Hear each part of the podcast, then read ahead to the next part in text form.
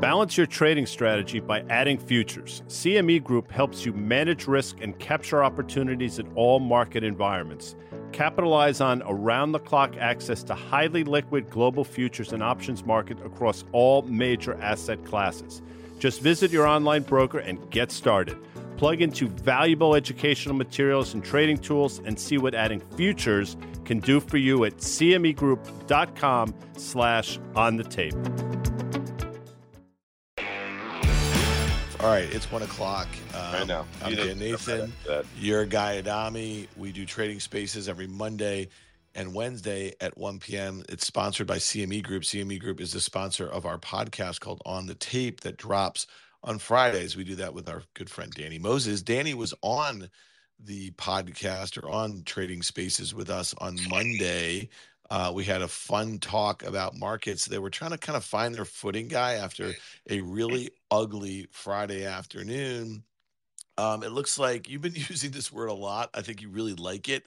It's like one of those ones that kind of rolls off your tongue a little bit, but it's also, I think there's a little el dente sort of thing to it. You're saying a detente. Detente. There you go. Give it to me. Detente. So Yep. what's going on here? Is is Well, is- I mean, come on, people, detente my ass. We're getting played like a Stradivarius. Um, it's a, and, and that's just listen. I mean, we set ourselves up for this collectively. This has been in the works for literally decades, and now it's all coming to roost. So, I've said it for a while, and this is not me in a vacuum, Dan, and you know that. I've been saying it since October that this shit was going to get real, and it was probably going to happen after the Olympics. So I missed it by a week, but here we are, and you know, you see the pullbacks in energy when the story seems to sort of um, calm down a bit. You see it elevate back up when fundamentals come into play because that's really what's been driving it in the first place in terms of oil. And I think the geopolitical risk is not being taken into consideration in the market. And oh, by the way, Dan, there's still that um, potential for China and Taiwan to heat up post Olympics. So it's a bit of a shit show out there, I will say. And again, I think the market is extraordinarily vulnerable. I know the last two days have been great. If you've been long, good for you. Um, today, not so much.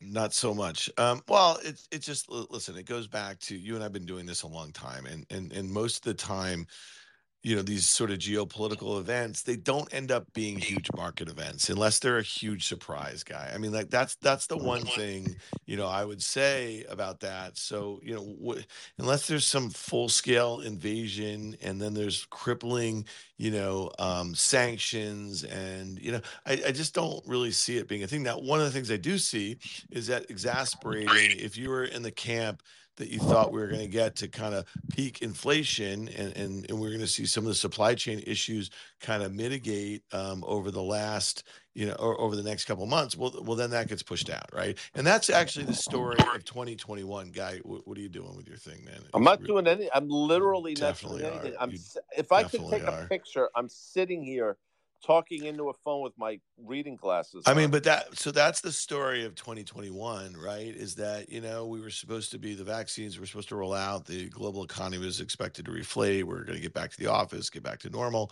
uh, and then Delta, right? And then we saw what happened to kind of Q3 GDP, and then again in the fall, it felt like it was all systems go, uh, and then we had Omicron, uh, you know, and then Q4 gets clipped, Q1 is getting clipped here, and I think you know, like, i- if we just have these little mini events that we're never going to get or maintain that like plus three or four percent GDP that people think is going to happen in 2022, and then we go back to the whole idea of um, you know, growth goes back to where it was pre-pandemic, or just kind of is on its way back towards that 2.2 percent average that GDP, um, you know, average of the 10 years prior to the pandemic but maybe but maybe a lot of these and you've been saying this wage increases stick um, some of this other stuff as it relates to the dislocation in the energy market. Those input costs stay high. And, and maybe that's like what happens in 2022 and that would be bad for stocks.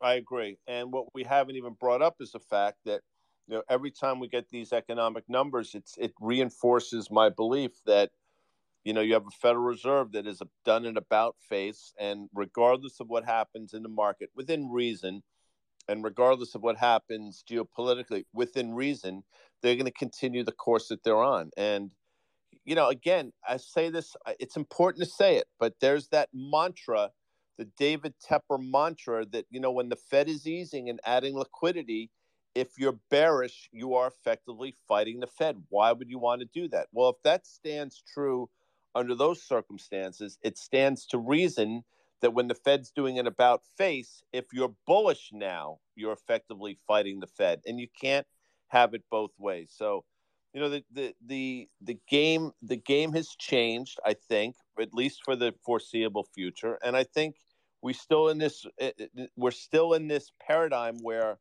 rallies need to be sold as opposed to dips needing to be bought. Just my opinion, Dan. Yeah, I would say that, you know, yesterday's price action made sense given what happened on Friday, but the fact that they really weren't able to make back all the losses from Friday um, was kind of troubling. Um, I would say that a lot of the single name volatility that we're seeing today is really bad, right? So like I don't really give a shit about this company called Upstart that's up 30%. I don't even know what they do.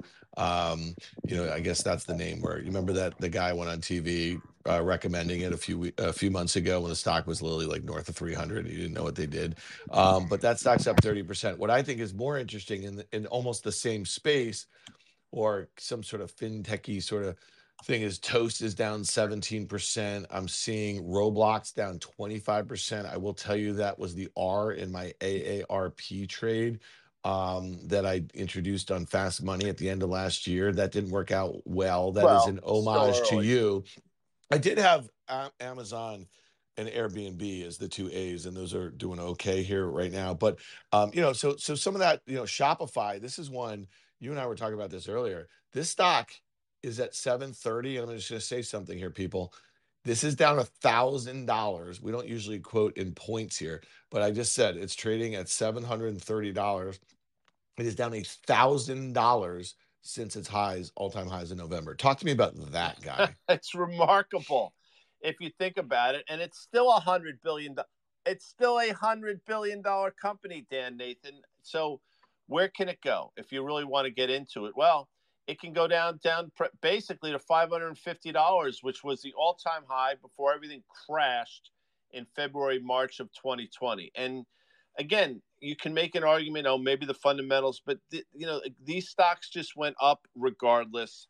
Um, in terms of valuation nobody cared and now everybody seems to care. And you see how precipitous this drop has been. I mean you just said it dan. It's down $1000 since november 19th it's a pretty significant move. And I'm glad you brought up Upstart because that dipshit, and I hope he's actually on this uh, Twitter Spaces. the guy that went on with I think Tyler Mathisen, and he, was in the yeah. height of the whole meme shit, and he's all ups. I love Upstart here, and Tyler said, "Well, what do they do?" And he said something like, "Why? Why I can't hear you? My the signal's breaking up." I wish he just said, "I have no effing idea what they do," but I think the stock is going higher. At least it would have been honest but that's so that is so endemic of what's been going on now, literally for the last two years, and that infuriated me. I can't even tell you how much, and mm. to the point where I had to go into my garage and beat the shit out of the heavy bag. Back to you. Real, I did not know you had a heavy bag. Yeah. Have you ever had to do that about anything related to me or no? No, absolutely. So not. you know, the one thing I'll say, guy, is that this company, though, like you know, when he when that guy was trying to talk about it but didn't know what the you know what the hell he was talking about, um, you know, down where it is right now, down from 319 to 143. Granted, it was like 110 yesterday. Um, you know, I'd say it, it trades about nine times sales guy it is a profitable company they're expected to do over a billion dollars in sales this year and you know more than 200 million in net income and you know uh, for, uh, you know price to earnings is fine it's a little expensive but it is a growth stock and, and you know some of these things are getting to points where they might make a lot of sense. And I think that's probably what's going on here. I'm sure there's a, a heck of a lot of short interest. And we have a stock that came down that far. It, it doesn't take too much uh, of good news to get a, a short squeeze going. Um, you know, Shopify is still trading at 15 times sales. I, would say that's maybe a bit expensive for a company that has, you know, a $95 billion market cap and where their sales are decelerating. Um, there was one though, I really want to focus on this one because Joe Weisenthal had from Bloomberg, who I like a lot, and I think he's a great follow, and he's got a lot of smart stuff he posted a chart this morning um, and, and i think like he's in this um, this cabal they like to, to say chart fouls or, or, you know what i mean like chart cabal. crimes that's such a great yeah. word but it's a good word cabal. it seems it seems more devious than i meant it to be so i don't mean to make it sound like that but it was um, one of the hotel chains it was like marriott or hilton um, over the last two years and how they're kind of met you know zoom you know was just took off right upper left uh, bottom right that was upper left bottom you know it was a, the opposite way but they met in the middle here and when you look at a zoom it's a great company. I've used. I've been on three Zooms already today. Um, I don't know how much I pay. Probably not a whole heck of a lot. Um, and I'm in an office where it's starting to populate uh, a bit more. But I think people are going to be using it for a while. Look at where that thing could go. If you go back to 2019 or early 2020 when it broke out above 100, and that was the prior high from 2019. I mean, this stock's going back to 100. So if you're like like think that this is going to be um, you know like here to stay, and and and I do, I just think it's going to be uh, part of a broader platform. It's going to be a feature. It's not gonna, probably going to be a standalone company. Um, but this stock, you, you have 30% more downside probably. You know, I mean, and that's the lesson that I took away, guy, from Dan must be getting a phone call. See, he makes fun of me, and meanwhile, I'm the one that figures this shit out, or we lost Dan, or something happened. Let me just say this about Marriott. I don't think, well, I don't think. Marriott is making a new all time high today. Let me repeat, Dan Nathan. Marriott yeah. symbol MAR is making a new yeah. all time high today. Just mm-hmm. think about that for a second. And, and I will tell you, at $181 is where it's trading right now.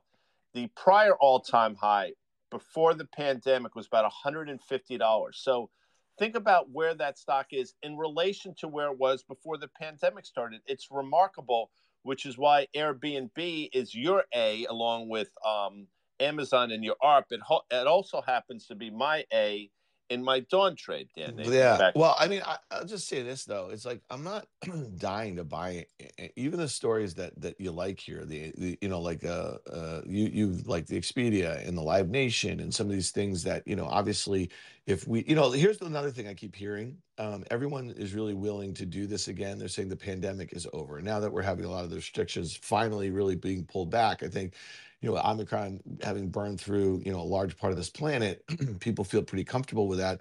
I, will say is that we felt that comfortable back in September and October. I don't know about you guys, but I felt like it was over. Um, but I guess what's not over to me, and this I got cut off before, is that you know the lessons that I learned from the financial crisis and then the dot com implosion was that when you think things have just gotten you know too bad, you know what I mean, so bad it's good, or they can't go any lower, they go lower. You know what I mean? And and mm-hmm. and, and those points on the charts you know, I just mentioned that one in Zoom that, you know, all time high in 2019, the breakout level in 2020, this move from 100 to nearly 500 and then back to 140.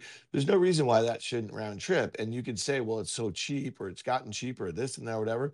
Well, cheap gets cheaper. And just like it overshot to the upside, way overshot to the upside, it did to the downside. I, I guess the other thing I'd just say, guys, like, you know we've been harping on this for months and months and months but you know it is that that very the deceleration is the thing you know what i mean? You could say well they're still growing at 30% revenues and they still have 80% margins and they still have this but what is what is the rate of change? How much are they decelerating? And that's what's going on with like the shopify. That's the other lesson you know what i mean in, in roblox and stuff that that we've learned over time. People just forget them you know? I mean i, I what's I, interesting it's important you said this and i'm not looking to get too stock 101 shit here, but you say sometimes stocks do get cheaper in terms of the absolute price.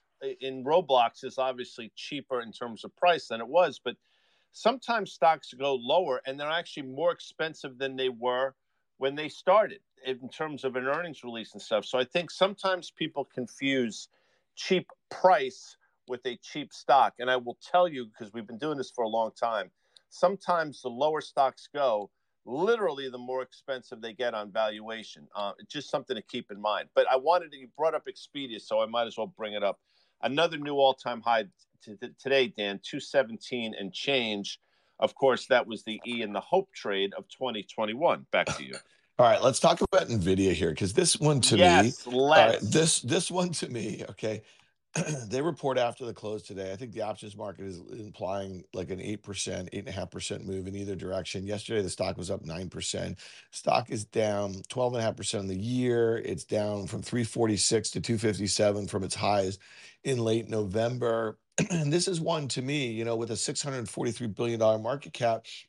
You know, I've never seen, first of all, there's never been a semiconductor company that has had a market cap like that. I don't think. I think maybe Taiwan Semi is a bit below that, but Intel never has. Uh, AMD obviously certainly has not. Qualcomm has not. So when, when you look at this company, and and you know every fucking buzzword over whoa, the last whoa. 10, eh, over the last 10 years you know what i mean? Like this company you know the stock has had these like kind of rips you know what i mean? Whether it was crypto mining and five years ago and ar and vr and autonomy i mean the list goes on and on data center and gaming and you know all this shit right?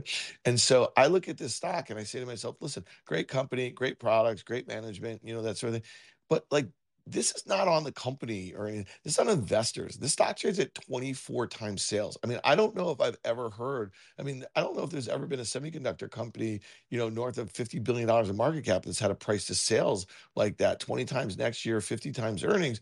So if this company if, if they were to guide lower, I mean, this stock is dead. This stock's going like straight to two hundred dollars. I mean, well, I'm just curious your take lower, on that. That's you're right about that. If if there's some sort of fugazi guide, as they say, that's going to be a problem. I will tell you, Dan, that the first stop should be about two hundred and twenty-five dollars, which was a prior all-time high way back in September of last year. If you want to go back and and take a look, so I'll say that.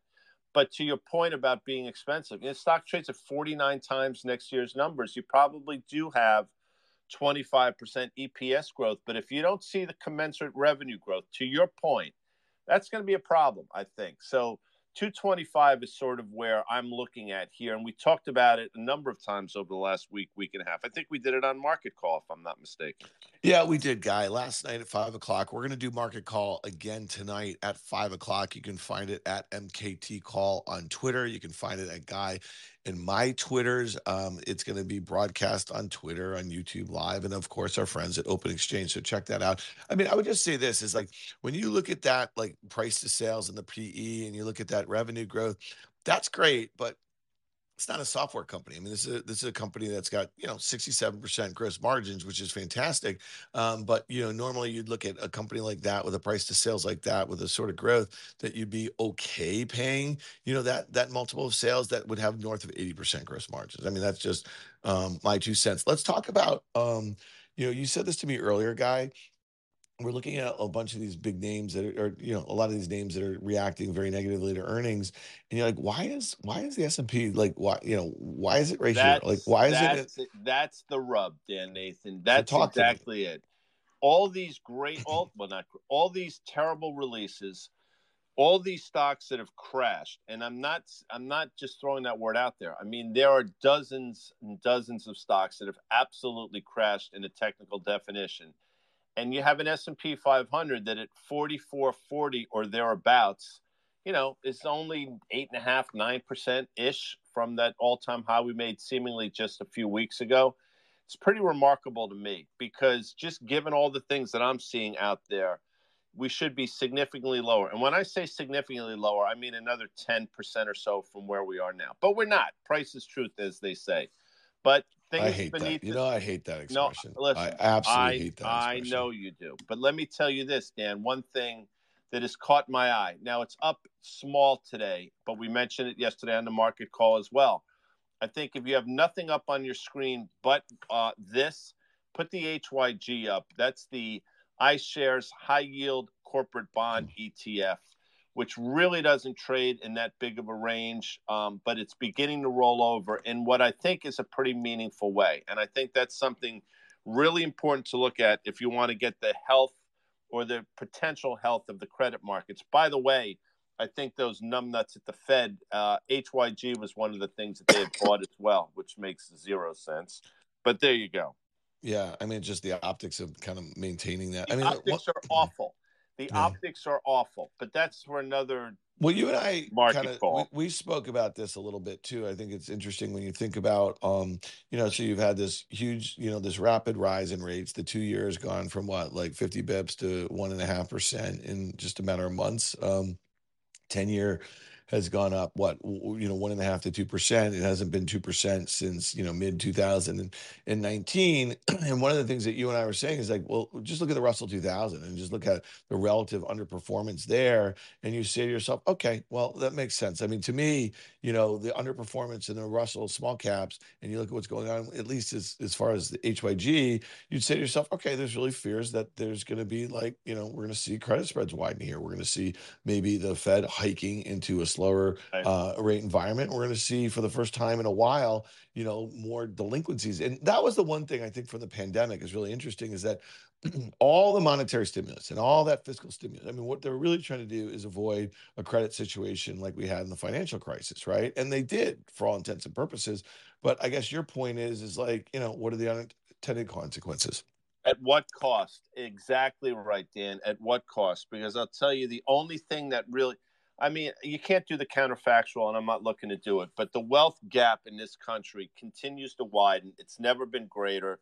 And I put it mostly, not solely, but mostly at the foot of central bankers, specifically our Federal Reserve. And they can say all they want, but they've created this. And now to hear them collectively backtrack and some of the bullshit that comes out of their mouth, it's really insulting. Not that I would make some great Fed official. I wouldn't. I'm not smart enough nor humorless enough to be one of those guys or gals. But what I'll tell you is they somehow think they can control things, and now they've lost control. By the way, you mentioned the IWM.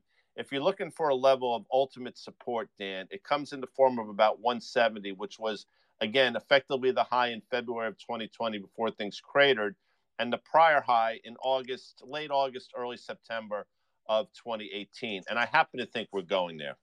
You know, yesterday, guy, when we were talking about crude coming off, I think at its lows, it was down like 4% or something like that. It was interesting that oil service stocks, OIH, and then the large integrateds, XLE, um, you know, the stocks open lower. They were probably, or those ETFs were all down 3%. The stocks obviously down commensurate. Uh, but they rallied and they closed near the, the highs. I think the OIH actually closed up on the day. Mhm. And you mentioned you that. Yep. these stocks kind of raging. And I thought that was pretty interesting action, you know, uh, relative to the underlying commodity.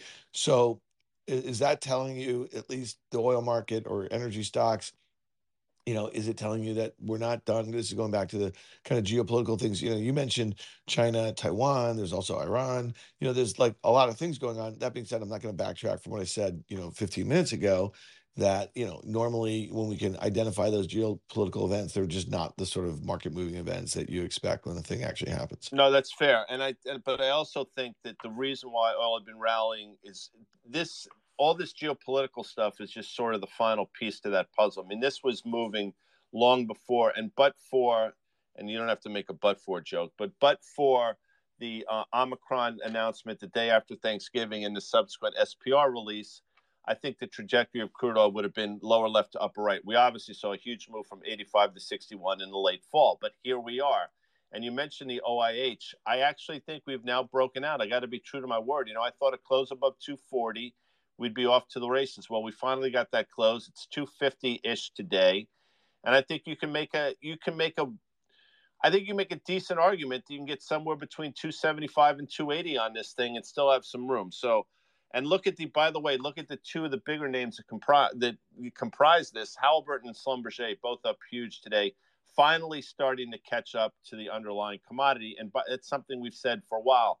As a matter of fact, I think at the end of the year last year, Schlumberger was one of those names that I had talked about as being a potential breakout name for 2022. Dan, Nathan. You really did. It was one of it was one of your names. What about one of the gold? few things that I got right. That, by the That's way, not what I'm saying. That, uh, you know, no, I I know. never No, it's that. fair. It is fair. So I have a I have a wager with Danny Moses. Um, when, when gold was trading, what about eighteen hundred? Um, It It was- because he, he, he he's he's he said 19, 1900 before seventeen hundred. It's back very near those highs from November. Um, is it building a base? Is it trying to build ahead of steam? Is it got, am I going to lose more money to Danny Moses? Well, I don't want to say that, Dan, because I don't want to say that. But you know, you do know that I've believed. Co- incorrectly, by the way, but I thought gold's going to break out for a while. Now, we Amanda Diaz, our crack producer, will put up that chart where you see the pennant formation that is um, continuing to narrow in the gold market, and I think it's going to culminate with gold breaking out to the upside. I've thought that for a while. Again, it hasn't happened, but what I'll tell you is you know, on a day when not a lot's going on, you see a Newmont Mining having a decent day to the upside. Again, to your point about gold. So I think there's something brewing there, Dan Nathan, and you know everything lines up for gold right now. Yeah, I, I guess the point is, is if if it's an inflation hedge, a store of value, all those sorts of things, you know, I, I know that obviously Bitcoin has been a lot more volatile, but you know, just off of the recent lows, Bitcoin's rallied thirty percent, and this thing has basically rallied. I know. I, it just it just seems like such a boring trade to me, and it doesn't do the thing that you think it's going to do um, ever. Well, I mean, think about how old I am, and think. I mean, I'm I'm pretty boring dude. Yeah. I mean, for example, think last night I got jazzed because the friggin' Rangers were, as I mentioned, first yeah. time in two weeks, and I was locked into that effing game. I thought it was great. Hi, Chris Moore, by the way. You should talk more hockey, less baseball. And you know, I know we you don't want to do this right now, nope, Dan, but I will don't. mention there are a lot of Met fans out there. And do you think I feel sorry for you because there's a lockout? No. And by the time Max Scherzer pitches again, he's going to be 40 years old. Back to you. Let's talk about Tesla here. You know, we, we talked yes. about a lot. We yes. talked about a lot of market leaders that have kind of given up a little bit here. this one, you know, was clearly a market leader. It's got a nine hundred billion dollar market cap, which was four hundred billion dollars maybe thirteen months ago. Um, the stock was trading um, what was the highs? Twelve seventy five or something like that. Twelve forty three. Uh, Twelve forty three. That's by memory. By I know, I know you do that. I know you do that. You know, this thing um, really feels heavy, um, but for whatever reason, you know, it just I, I don't know why we're not seeing this thing back towards seven hundred dollars. And, and and again, you know, you guys can come out and you can hate um, they delivered a, a, million cars. I mean, that's amazing. I mean, absolutely amazing, given all the bullshit that that investors have had to put up with over their, um, you know, the projections about what they were going to do and what they actually did. But to me, if we're if we're re-rating things and we're, we're you know we're just in a new paradigm, as you say, guy, as it relates to valuation and stuff, there's just there's just no way this stock deserves to trade where it does. I agree with that. And this 900 level, as we've mentioned a number of times, has sort of been a pivot. This was a prior all time high going way back to early 2021. And we thought when the stock got north of 1100 um, late last year, I thought we would do a back and fill down. And that's what happened. And now we've sort of vacillated. I do think you're right, Dan. You know, I think this is one that if the broader market were to break down the way I think it will, Tesla's going to, it's not going to be spared and if you're looking for a level, I, I mean, I, as crazy as it sounds, I mean, this thing can get all the way back down to, I think, 700, 750, uh, and still be in a pretty significant uptrend. So I think you're right about Tesla. And maybe that's one of the final uh, shoes to drop as well. True that. all right, last last thing, and and we'll we'll get out of here. Um, We're gonna five thousand. We're gonna start to get some earnings from retailers, and and we've seen some weakening consumer confidence data last week. And I got to tell you, one of the names that I'm really focused on, um, well, Walmart is one. Walmart just broke down basically. It 135 4 ish had been support for a better part of the last, I, I want to say 10 months or so. And the other one is Home Depot. And, and Home Depot to me is is interesting because it broke out in October. It was in this kind of long, you know, from the spring, summer into the fall, into this consolidation. And about 345, 350 or so, it broke out. it went to 420. I mean, like literally in a month and a half. And now it's just retraced that whole move. And it really feels like it's threatening not only that January low, but the January low, it held almost to the penny uh, mm-hmm. to the mm-hmm. breakout level.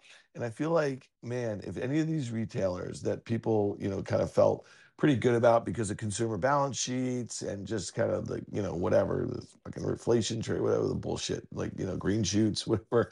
Um, it, it really feels like that that's really poor guidance from some of these retailers. No, could, so could you're looking thing. for a level. So your your levels are spot on because this 340 ish, we're really trading 346. So it's a 341 level was a prior all time high. Go back to the spring of last year. I think it was May 10th yeah. or so of last year. So this should theoretically be huge support. I think they report Home Depot on the 22nd, and it's never been of February. It's never been a cheap stock, and I think one of the reasons it's coming off like it is is because now people are concerned mm-hmm. valuation wise.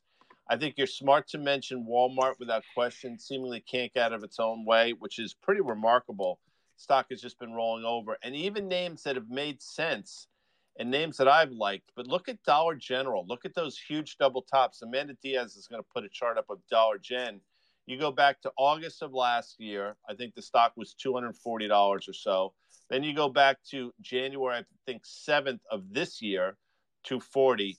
Broke those double tops held, broke down, and now you're looking at a stock that I had loved that can potentially test all the way down to 175, which was the March 2021 low. So yeah a lot of these retailers are just broken, Dan. Look at this. Look at talk about broken. I mean, Best Buy broke in November. Remember that guidance that they gave? And that stock was trading 105 and went like in a straight line, literally in a straight line to like 145 in, in October and November. And then it came crashing down. So from 52 week highs to 52 week lows in a matter of weeks in a range that was, you know, I don't know, down 40% or something you know that thing i know you like Dick's but this one is down 5% today it feels like a lot of these big box um, the stories are kind of done here um, in the near term but i don't know in general i think that's going to be probably the most important single stock group uh, you know that when we get by nvidia tonight so um, i don't know the All one right, well, thing the one yeah. encouraging thing not that i'm i hate to say I, I i never that expression debbie downer i mean that's just a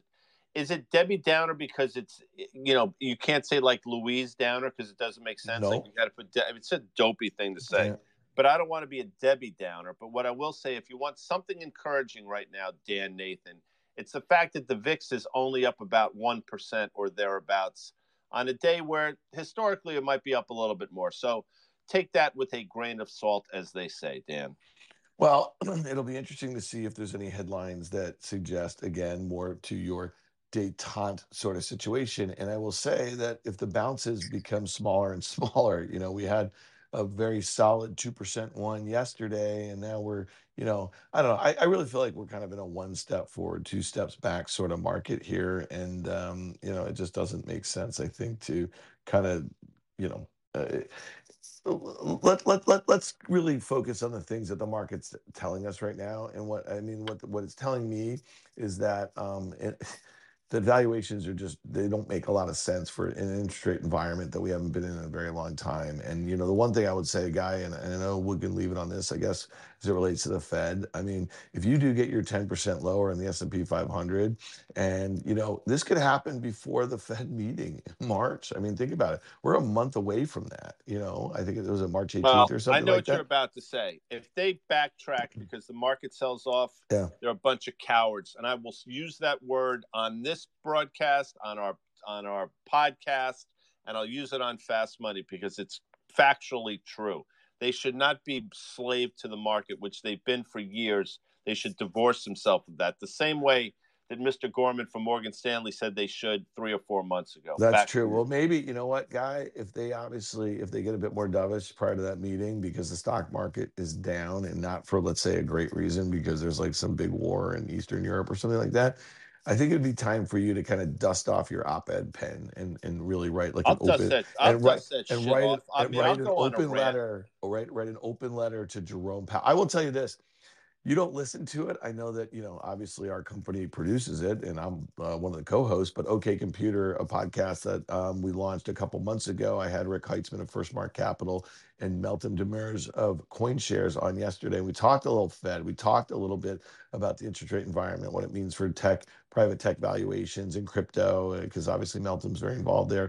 You got to listen to that one. She was on fire, Guy Adami. All right. What do they call that when you're on fire? What do they say? You're, they you're... call you being on fire. They're a fire yeah. emoji. You know.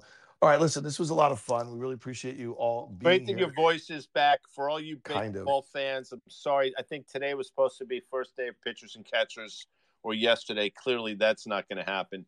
And in some perverse way, I take some glee in knowing that Met fans are chomping at the bit for a season that might not come to fruition. I know that's twisted, but that's what can I tell it, you? It's twisted because you're not going to be able to watch your Yankees. Um, All right, listen, this was Trading Spaces. Uh, thank you guys for being here. Check out OK Computer. It's in the podcast store, dropped today. It was awesome. We also had the CEO, founder of Helium, which is a decentralized wireless network, which, Guy, you know that I have been a miner of Helium tokens for the last couple years or so. I've really enjoyed that. And then we're going to have Uh, on the tape drop on Friday morning with our good friend Danny Moses. So check that out. Thanks to CME for Dan. sponsoring the spaces. Guy, thank you, buddy.